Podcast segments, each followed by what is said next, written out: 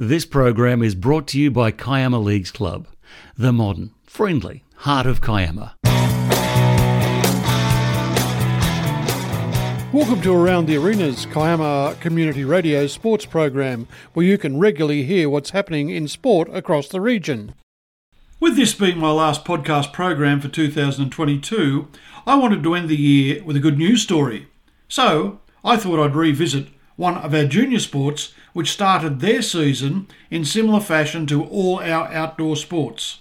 That is, rain had severely affected the council owned playing fields to the point where they couldn't be maintained and so sport was being cancelled. The year was looking bleak for our junior soccer, but the determination of the Kiama Junior Football Club parents, led by Karen Appleby, came to the fore and hand mowed the fields so the juniors could enjoy their chosen sport. Just to remind you of what happened, here is part of an interview I had with Karen at the time. Firstly, good morning, Karen, and welcome to Kiama Community Radio. Good morning. Thank you for having me. So your season's been severely interrupted earlier on in the season, you know, with uh, with rain and, and your fields were, were decimated. Just remind our listeners of what you had to go through to get youngsters on the park this year. Yeah, it certainly hasn't been a typical season. So at the beginning of the year, we were washed out numerous weekends. The fields, council were unable to get on to the fields to mow them and maintain them. So we had to look for different alternatives and we had some indoor games that we hosted early on in the piece to allow our kids to have a bit of a run around. When that was happening, we developed the Field Army, which was a group of parents who got together and decided that they could do something to make a difference for our club and get our kids back on the field sooner. So they came down and literally mowed the entire fields um, so that they could dry out and we could line mark them to get the kids back on. And we're talking acres here. There's probably, I'm, I'm not sure of the size, but you'd have to be talking five or six acres of land here. It, it's four full football fields, so it's a huge area. And I know a lot of the parents, they were doing well over 14 Ks with their mowers just to, to get across it. But they did a fantastic job and it set us up for a season so that we can actually, well, basically have a season. So that was earlier in the year. For the record, the soccer season was interrupted but was completed. Now, let's fast forward to December 2022. And we've had a junior team from Kiama just come back from Fiji, where they competed in an international tournament with great distinction. I'll let Karen fill in the details of the team's achievement. If this isn't a great story to end the season, I don't know what is. So earlier I brought you uh, brought you a flashback, if you like, uh, around how soccer was, junior soccer, in our area earlier in the year. Well, they've got a marvellous story to tell now, later in the year, and I'm with Karen today to find out exactly what they've been doing, how the club's running, how everything happened towards the end of the year. So, welcome back to Kiama Community Radio, Karen. Thank you for having me. Tell us all about it. So, we were lucky enough to be selected um, as a club team to represent Kiama in the Ultimate Fiji Soccer Cup. And we took a team over there, mainly our 12A team, with a few up and coming under 10s and under 11s. And we were joined by some players from Tasmania and we all represented Kiama in six games of soccer. Played against three Fijian teams. We played against a representative team from the Central Coast, and we also played against a representative team that was kids from all over Australia, so an Australian representative team. And we had the most amazing time on and off the field, and we came away with a bronze medal. So that is absolutely fantastic. So you started off the year all gloom and doom. You ended the year with an international medal. We did. We went over there with no expectations. We just wanted to give the kids the experience. We won our first game against Lautoka 2 0, and we thought, wow, maybe maybe we've got something here. So for the first three games, we sat at the top of the table, or equal at the top of the table. We ended up coming second after a loss to Ba and a loss to the IFG, which was the Australian team. And then they did they worked it out based on for and against, and we ended up playing off for the third place. Played against Ba, who had previously beaten us, and we actually beat them in the finals. Oh, that's terrific so. news! Terrific news. If you can hear some tooting in the back in the background, that's the the steam engine coming into Kiama. So we're here in beautiful Kiama, a lovely afternoon here. So, Karen, there's more to a tour than just playing. So, what else happened over there? What sort of experiences did the youngsters have? It far exceeded any expectations I had. So these kids were welcomed into schools. They got to know how the Fijian kids lived. They were treated like absolute royalty at the schools. The kids were so excited to see them, and it was a fantastic opportunity to be able to encourage all the Fijian kids to play soccer.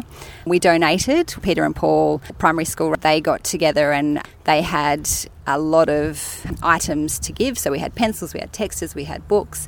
We donated those to Ba School. We also had a lot of items from for, for Football Fiji and we gave those to the kids. But these kids were rocking up to the games.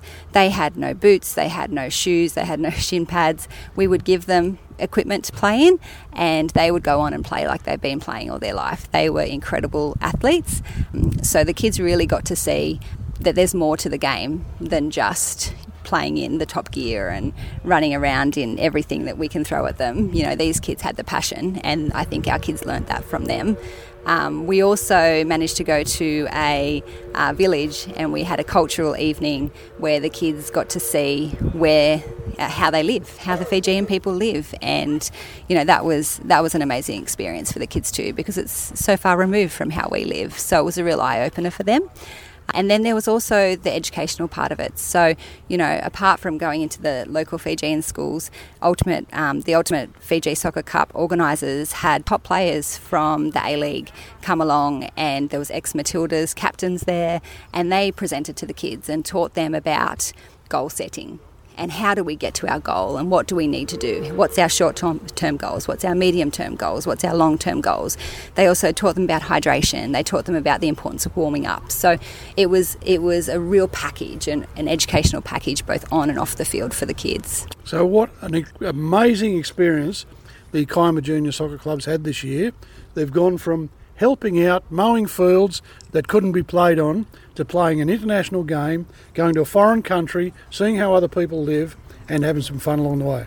It has been one journey that at the beginning of the year we couldn't even get them on our fields to play, and and to think that we gave them some of our kids that experience this year is just yeah, it's pretty special, and it's, it takes a whole club to do that. And I'm honoured to be part of that club. And I tell you what, our kids represented our club and our town really well too. Their sportsmanship was outstanding. Well, that's fabulous, and congratulations. I know at the start of the year it was doom, it was gloom. Oh, what are we going to do? But you never, you in particular, never lost focus, and uh, got kids playing, got the competition running, and now you've ended up in a in a fantastic uh, position. So Congratulations and thanks very much for talking to me again today on Kiama Community Radio. Thank you for having us, and hopefully, we see even bigger and better things next year. I hope so too. KCR, Kiama Community Radio.org. For the community, by the community. In Sport Talk, congratulations to Australia on their success in the World Cup soccer. I'm predicting an influx of people playing soccer in the near future, off the back of the Socceroos' success. And I'm also looking forward to the Ladies World Cup to be held next year in Australia. If you wish to be a volunteer and be part of the action, you can get online and register your interest. And what about cricket? Australia knocked out of the T20 competition relatively early, but can't get out in the Test matches against the West Indies. I'll be catching up with my favourite cricket historian Bill Peters when we return after Christmas to find out how the international scene is and also how our local cricket competition is travelling. And finally, I'd like to thank you all for listening over the past year. I'll be having a podcast break until late January 23, but KCR won't be shutting down. Why not get on your phone and download the app and stream the best music radio over summer? I hope you have a safe Christmas with those you love over the festive season but also want to take the time to do something kind for someone else. That's all I have time for this week. But if you'd like your sport to be part of the program, contact me at kcradiocontent at gmail.com. I'm Glenn Shepherd, and I hope to see you around one of our sporting arenas.